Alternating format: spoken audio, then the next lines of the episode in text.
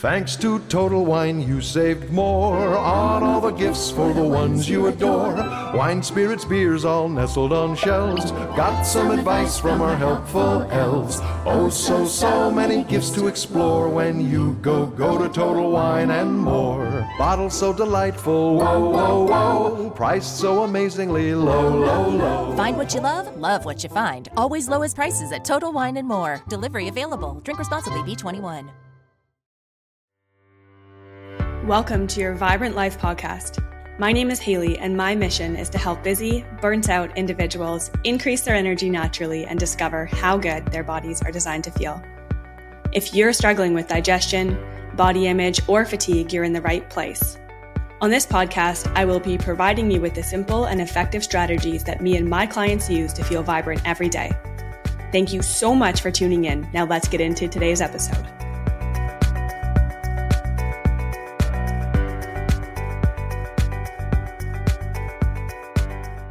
Welcome back to your Vibrant Life podcast.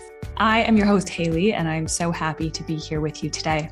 Today, we're going to be talking about something super nerdy, and I love the nerdy side of health and fitness. I love the science, I love looking at literature, I love learning. And so, this stuff gets me super excited, and I'm going to try and keep it as interesting and palatable and digestible for you as possible because one thing that I find when I listen to podcasts that are relatively in depth in terms of the concepts when it comes to health or fitness or science, that it can get overwhelming, like some of the big words and long scientific names. That can be very, you know, hard for us to digest. And sometimes I even find myself kind of tuning out. If you don't completely understand what's going on, it's hard to stay engaged. And so I'm going to do my absolute best to keep you engaged by providing information that comes in little bite-sized pieces and stuff that's actionable that you can you know utilize that you can take home with you that you can implement into your life. That's what this vibrant life podcast is all about is helping you guys to live a vibrant life to lead a vibrant life through health and fitness and mindset and recovery and all of the other pillars of health that we integrate at health pillars. So today I want to talk about iron deficiency because honestly, it can be very ironic. Haha, terrible science joke. But I want to lead this with or precedent this with this idea that, you know, when we're looking at science, there is information overload. There are so many published papers and so many websites sharing valuable information, but there's also a lot of people out there sharing their opinion, which in my mind isn't always that necessarily valuable, especially when their opinion is kind of going against the direct science. Now, there are, you know, instances where maybe there is no ill intent and this person who's sharing information may actually truly believe that they're helping for the greater good. But maybe what they've done is cherry picked evidence. And the way I see cherry picking evidence, it's like looking through a very small lens and kind of ignoring what's in the background or, or happening around you. And so cherry picking evidence is essentially pulling information from studies or paper and then using it to manipulate the results or to manipulate what that study means. And it's not always necessarily true in all situations. Now, a really good example of this for me was the documentary Game Changers. And maybe you've seen it. It's on Netflix. It's super convincing. It's about, you know, the vegan diet and there's there's one part of that show that I remember because it gave me such a good laugh and I want to bring it up in this episode right now before we start talking about iron because it's kind of funny. It was, it was when they were talking about men's health and veganism and how men who ate a vegan diet actually had stronger, you know, sex drive. And they were measuring this by how much blood flow was to the penis while these men were sleeping. And this is comical and it's kind of funny to talk about. But what they fed the men in this study really explains what happened. And this is why it's cherry picking evidence because they gave some of the men vegetarian burritos. Now, lots of times to make, you know, meat that's not meat tastes good and tastes like meat, they add these flavorings to it. For example, like the smoky flavor, right? And that comes from things called nitrates. So lots of foods will come with nitrates in them. And so they fed these men vegetarian burritos with nitrates. Now, nitrates actually improve nitric oxide production, which means more blood flow, which makes a lot of sense when we look at the study versus the men who ate the, I think it was just grass fed beef in this burrito. And that animal protein didn't have the nitric oxide that the you know, nitrate infused tofu burrito did. And so a little bit of an unfair study when we're looking at, oh, you know, which one's better for men's sex drive? Well, that's a completely unfair comparison, like a very great example of cherry picking evidence. Well, from this study, the men that ate the vegetarian burrito had, you know, stronger blood flow to their penis overnight. Okay, hilarious. They also had more nitrates before they went to bed. So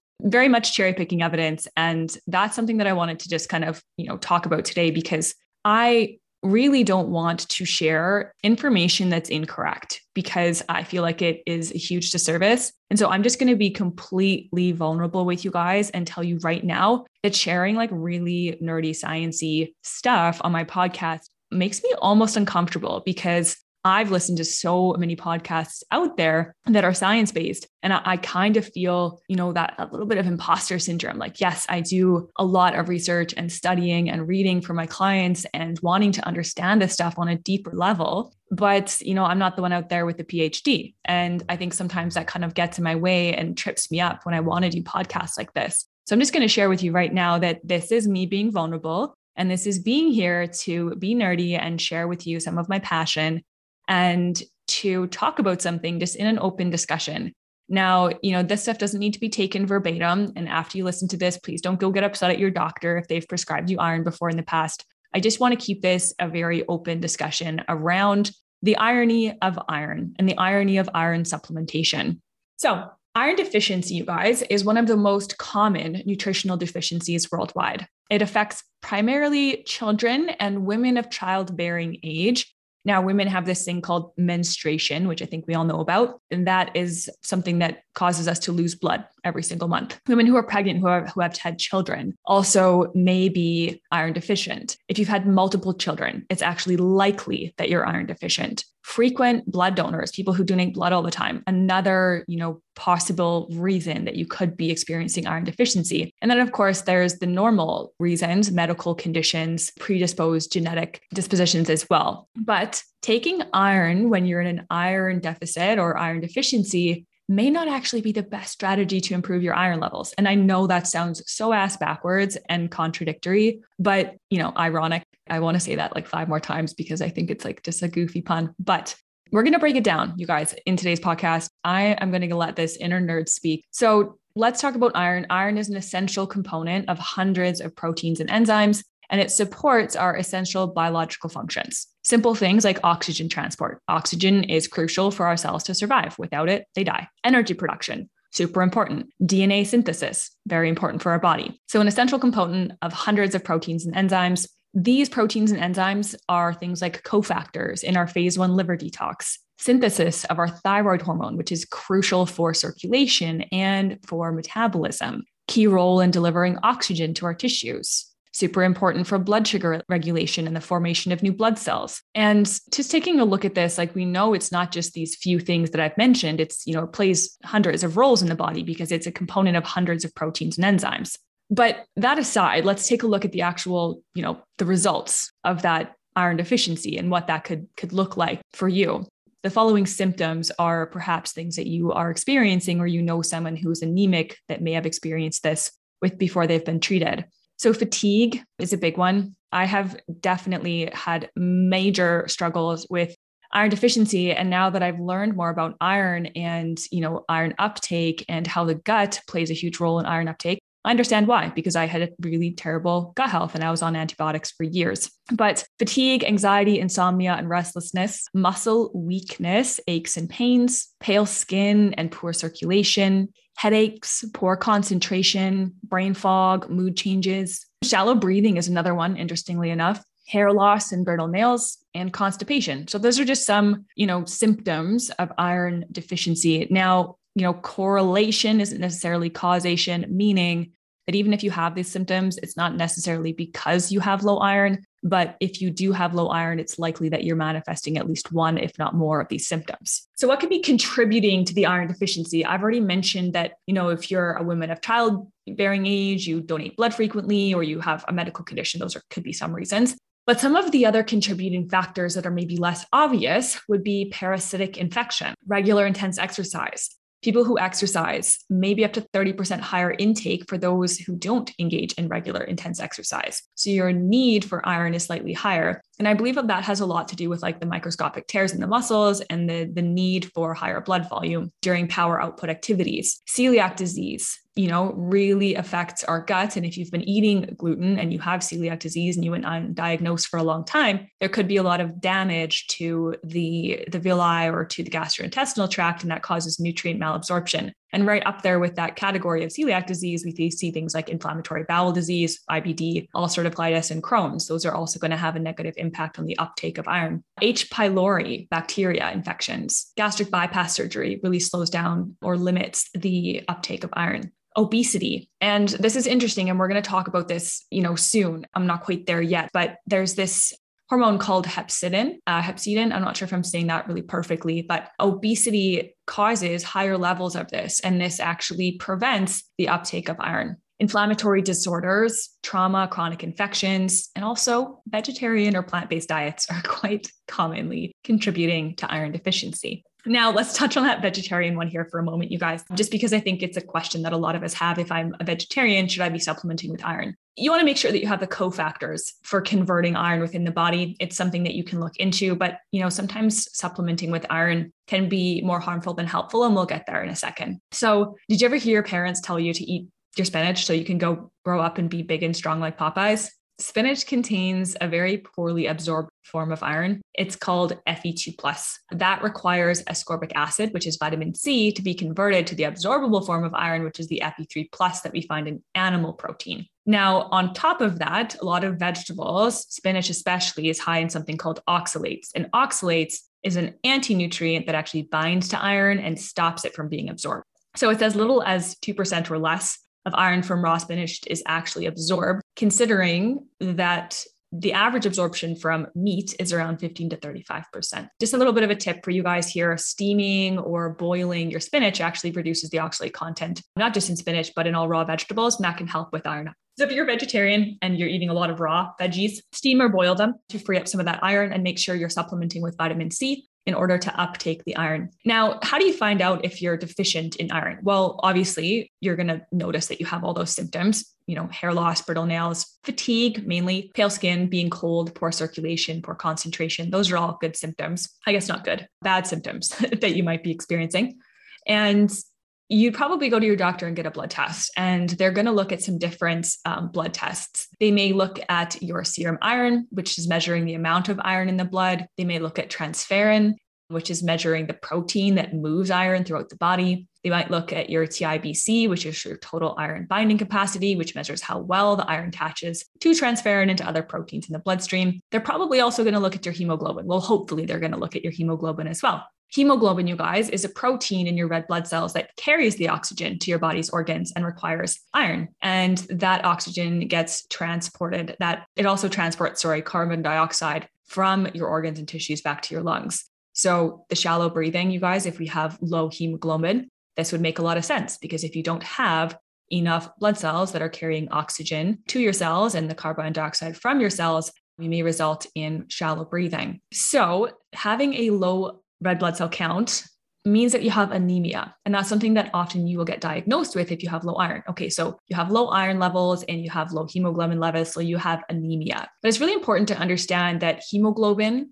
has multiple different cofactors that contribute to its healthy hemoglobin levels. It's not just iron. You know, there's also, in order to form healthy hemoglobin, we need B vitamins, B5, B6, B12, B9 all which are heavily depleted with stress and exercise. Vitamin A is also really crucial for hemoglobin. Copper, glycine, which is an amino acid, and zinc. So these are all multiple, you know, different factors, contributing factors for healthy hemoglobin. And so if we look at hemoglobin and say, oh, you have anemia, we can't just look at that and then stab iron in the back and say, well, it's iron's fault we have to look at all of the other cofactors before we start dumping more iron into the body. Don't get me wrong, iron is really important, but in the wrong instances, too much iron can actually be like harmful, right? So just taking an iron supplement, honestly, this is the worst of all, is when we go, we take an iron supplement and then we're like, shit, my iron levels are still super low. I'm not absorbing the iron that I'm taking. Well, then your doctor might say, that's fine. We'll just put an iron infusion right into your bloodstream. This is a big concern in my brain. I think it's ill advice to take an iron infusion before you've ruled out the other issues. There is a time and place for iron supplementation if you have an iron deficiency, but it's not as simple as I didn't absorb iron through my gut, so I should just inject it because your body might intentionally be blocking the uptake of iron. It may also not be in a position to properly convert iron in your body. And so let's talk about some of those situations. So, gut permeability, you guys, is really, really important in the uptake of iron. Iron has to come from the food that we're eating, but where is it coming into the body? Like everything that you put into your mouth, where does it go? It obviously goes to our gut. And it first has to pass through our stomach. And if there isn't enough hydrochloric acid in your stomach, now just kind of like a, a, ballpark here, about 50% less hydrochloric acid is produced when we're in a stressed state. So if you're eating your iron rich meat in a stressed state, with less hydrochloric acid, the breakdown of your food is inadequate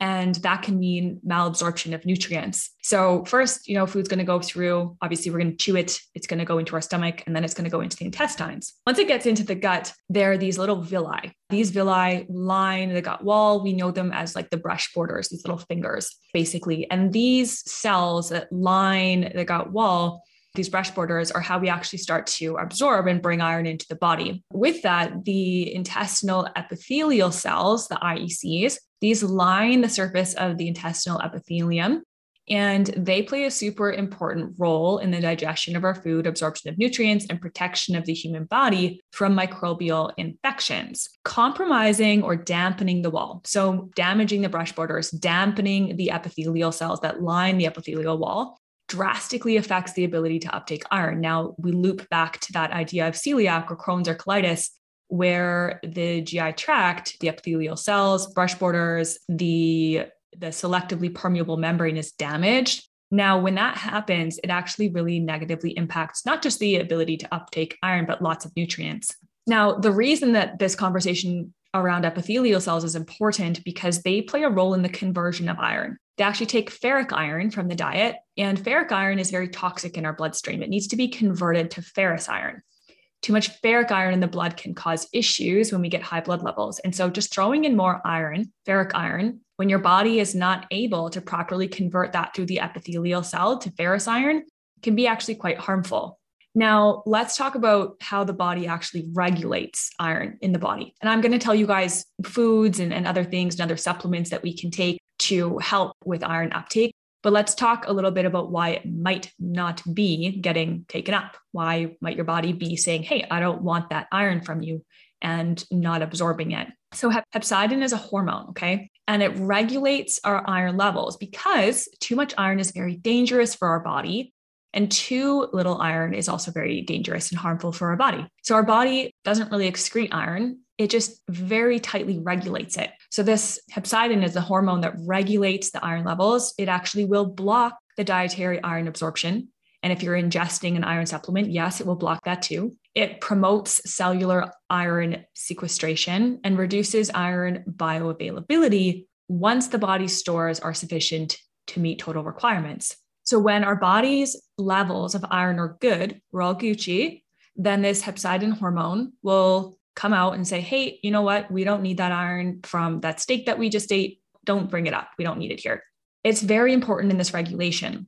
But this hormone is actually increased with infection because during infection, the infected host, so that would be you, requires iron. So, iron is required by most infectious agents to grow and spread, as well as by the infected the host in order to mount an effective immune response. Sufficient iron is critical for the differentiation and proliferation of our killer T cells and the regeneration of reactive oxygen species that are important to kill pathogens. So, during infection and inflammation, this hormone, hepcidin synthesis, is upregulated, and these iron concentrations are downregulated. The iron concentrations decrease because our body doesn't want to feed the infection. So the infectious agents grow and spread. It's like feeding you know, like a monster energy drink to these little bugs, right? To the infectious agents. They grow and spread rapidly. They love the iron. They're like, give me that iron energy drink. That's like their their thing. They love that. And so iron is something that your body's like, hey, we're sick. We'll take that away from the viruses or the pathogens that they can't spread as quickly. So if you have gut derived inflammation, if you have a low level systemic inflammation, then that is going to naturally downregulate your iron absorption through the hormone hepcidin. Now, a lot of women who come see me who complain about irritable bowel syndrome, IBS, bloating, they also struggle with anemia. They also struggle with low iron levels because their body, because of the low level inflammation, is it's causing them not to uptake that iron. Now, inflammation, you guys, inflammatory proteins are also going to be produced in cases like training, strength training. So if you're overtraining, then we're going to be depressing the uptake of iron. It can also come from um, the die off, beneficial or harmful bacteria, even. So these little bacterial fragments, the cell wall of the bacteria, it's called a lipopolysaccharide. As these things die off, the lipopolysaccharide is one of the most inflammatory compounds. And it's even worse if we have poor gut permeability because these little lipopolysaccharides get into our bloodstream and they increase the amount of inflammatory proteins, which is going to increase hepcidin, which is going to block the absorption of iron. Another situation this happens in is obesity. So, being overweight is naturally going to suppress your iron absorption. Being inflamed, having poor gut health, being on antibiotics that kill off the die off bacteria, the bacterial fragments, the cells of those bacteria getting into your bloodstream is going to cause inflammation and these inflammatory proteins. And so, really important to understand that just because you're iron deficient it doesn't mean that throwing in more iron is going to fix the problem because your body is smart. It is not going to uptake that iron if you're under infection or if it thinks you're under attack or if you're overweight. And so your body, even if it needs iron and it's low and it's iron deficient, its number one rule is survival. And so if it thinks it's under attack, you know, if it thinks it's under attack from pathogens, poor gut health, poor gut permeability, it's not going to be wanting to thrive. It's just going to go into survival mode. So really, really important to understand this concept. And your body really needs iron to survive. And a lot of our iron, you guys, comes through heme iron. And that comes from mainly through the, the blood, the hemoglobin and myoglobin in animals, meat, protein, like meat, poultry, fish. And although heme iron accounts for only about 10 to 15% of the iron found in the diet, it actually provides about one third of total absorbed dietary iron their absorption of heme iron is less influenced by other dietary factors than the non heme iron because non heme iron can be blocked or inhibited by other nutrients. So, heme iron is going to represent a very large portion, about up to 30, sometimes higher, up to 30 to 40% of your total absorbed iron. Now, if you're vegetarian, your iron is coming from non heme iron. Plants, dairy products, and iron salts added to foods and supplements are all sources of that non heme iron. Now, we need the vitamin C to enhance the absorption and to reduce the ferric to the ferrous iron, which we talked about before. We really need that conversion to happen. And it's really important as well that that conversion happens in healthy epithelial cells to form an absorbable iron ascorbic acid complex. And so vitamin C isn't the only thing. Other organic acids are helpful too. Citric, malic, tartaric acid, lactic acids will have some enhancing effects on non heme iron absorption as well. And this is kind of funny because if you're a vegetarian, you're not going to eat meat, poultry, or fish. But aside from providing highly absorbable heme iron, meat, fish, and poultry also enhance non heme iron absorption. So the meat eater is not only enhancing the iron absorption from their plant based sources, they're also getting it from the animal protein. So they're kind of like, they're kind of killing it in that front. And that's why the vegetarians are almost always deficient now, of course, if you are a vegetarian, especially if you're a vegetarian and you're female, and even more so if you're a female vegetarian athlete, be important to take a look at your hemoglobin and your different levels of, of iron in the body. You can get all kinds of tests done. But the number one thing to do is make sure that you have a healthy gut wall. Even more important, again, as a vegetarian, to make sure that you have good gut permeability, healthy epithelial cells to support the conversion of iron in the gut. Now we have inhibitors of non-heme iron absorption. Those include phytates, which come in legumes, whole grains, nuts, and seeds. small amounts of phytic acid can reduce non heme iron absorption by up to 50%, which is pretty crazy. And the absorption of iron from things that sources on the internet tell us are good sources of iron, like lots of times you'll Google iron foods and they'll say lentils or black beans, shown as low to, as 2%, which is pretty low. Soaking, germination, fermentation, and cooking can help to remove or degrade phytic acid, which will help with the uptake. There's also polyphenolic compounds, coffee, black tea, chocolate. These compounds will actually affect your absorption of non heme iron. It may mm-hmm. because of the presence of, of, of vitamin C, but, anyways, polyphenolic compounds. Soy protein does have an inhibitory effect on iron absorption. So, again, vegetarians, sorry, but if you're eating soy protein and mm-hmm. you're not eating animal proteins, this could be a big one for you because a lot of vegetarians have quite a high amount of soy in their diet. And lastly, calcium does affect iron absorption from both heme and non heme sources, but that's not something that I'm necessarily going to chase around today. So, what can you do to naturally increase your iron levels? Number one, if you have poor digestion, acid reflux, it's actually likely you have not enough stomach acid because the food isn't being digested and it's coming back up. So, hydrochloric acid can be great, especially if you take it with meat products that will help with absorbing the iron. Supplementing with vitamin C to help naturally enhance the absorption of plant based iron. And then if you are having animal proteins, combine them with your plant proteins because that's going to help as well. Eating more things like grass fed beef, poultry, and seafood. Spirulina is also a good source. And avoiding tea or coffee with your meals. Now, naturally increasing iron levels with some supplements. We need vitamin A. Vitamin A deficiency often coexists with iron deficiency, and it may actually exacerbate anemia because it alters iron metabolism. And it's really important for iron metabolism in the body. Copper. Copper is another one that if you have a deficiency in copper, that can have a negative impact on normal iron metabolism and red blood cell formation. Zinc is essential to maintain adequate levels of iron as well. When zinc deficiency coexists with iron deficiency, it may actually make the anemia worse. Calcium, so this is kind of multivitamin beware. The presence of calcium decreases iron absorption. So I just went to through three that will help vitamin C, vitamin A, zinc, and copper. But then calcium may actually inhibit calcium absorption both from the animal and, and the plant or the non heme and the heme sources. So I don't love, love multivitamins because they come along with kind of like weird ratios of different nutrients in them. And if you're combining your calcium with some of these other nutrients, and sometimes zinc combined to nutrients too, I just like to find a very natural whole foods approach. And sometimes taking like a mineral supplement or a micronutrient supplement can be beneficial. Things that have like your, your zinc, your copper, your selenium in, that, in there to help with the absorption and formation of these important factors in the body.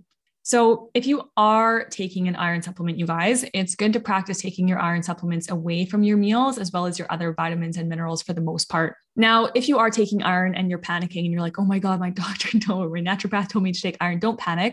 If you have been to see a naturopath, it's likely that they did their due diligence in testing your blood levels and, and isolating the anemia and determining that it was truly related to an iron deficiency and not to poor, poor gut health or infection. But in terms of this idea of iron overload, you guys, your body is, is pretty safe. It's not going to uptake too much iron because of the, the hormone that prevents the uptake of iron when we have enough in the body, right? So your body is really, really good at regulating it unless you have some kind of like predisposed genetic issue or there's you know something else going on within the body that's affecting that right? And there are things that can definitely affect that. So the hepcidin that hormone that's regulating your iron if you're taking some iron and you're just not absorbing it very well your body is it doesn't want to absorb it because it cannot access iron very well and then we can get iron toxicity. But iron overload due to prolonged iron supplementation is actually quite rare in healthy individuals. Now obviously if we're looking at individuals who have damaged gut permeability or you know genetic predispositions that's another story. And so that is a story that you know we'd want to make sure that we're talking to a trusted healthcare practitioner about. And just as a reminder nothing in these podcasts is meant to diagnose treat prevent or cure. And is for information and educational purposes only. So i hope this was helpful for you guys. And i love nerding out. I love being here. And i love sharing with you guys I hope this was helpful. If it was, shoot me a message on Instagram and just say the irony because that would make me laugh. And I hope you guys are having an amazing day. Thank you for being here. Thank you for nerding out with me. And I hope you have an incredibly wonderful rest of your day. Peace, love, and protein. And we will catch you on the next episode.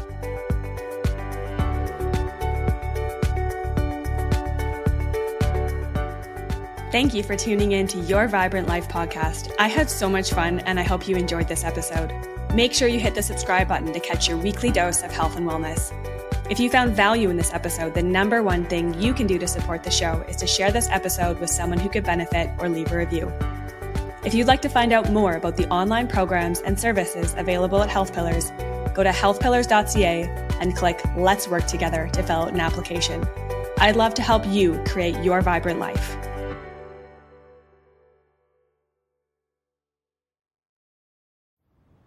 The Samsung Neo QLED 8K TV featuring incredible color volume with 8K AI upscaling powered by 20 neural networks on an impossibly slim screen is the kind of TV that's so visually astounding, so unfathomably well designed, it has to be seen to be believed. Don't believe me? Well, okay then. Radio has its limits. Samsung Neo QLED 8K, unreasonably good.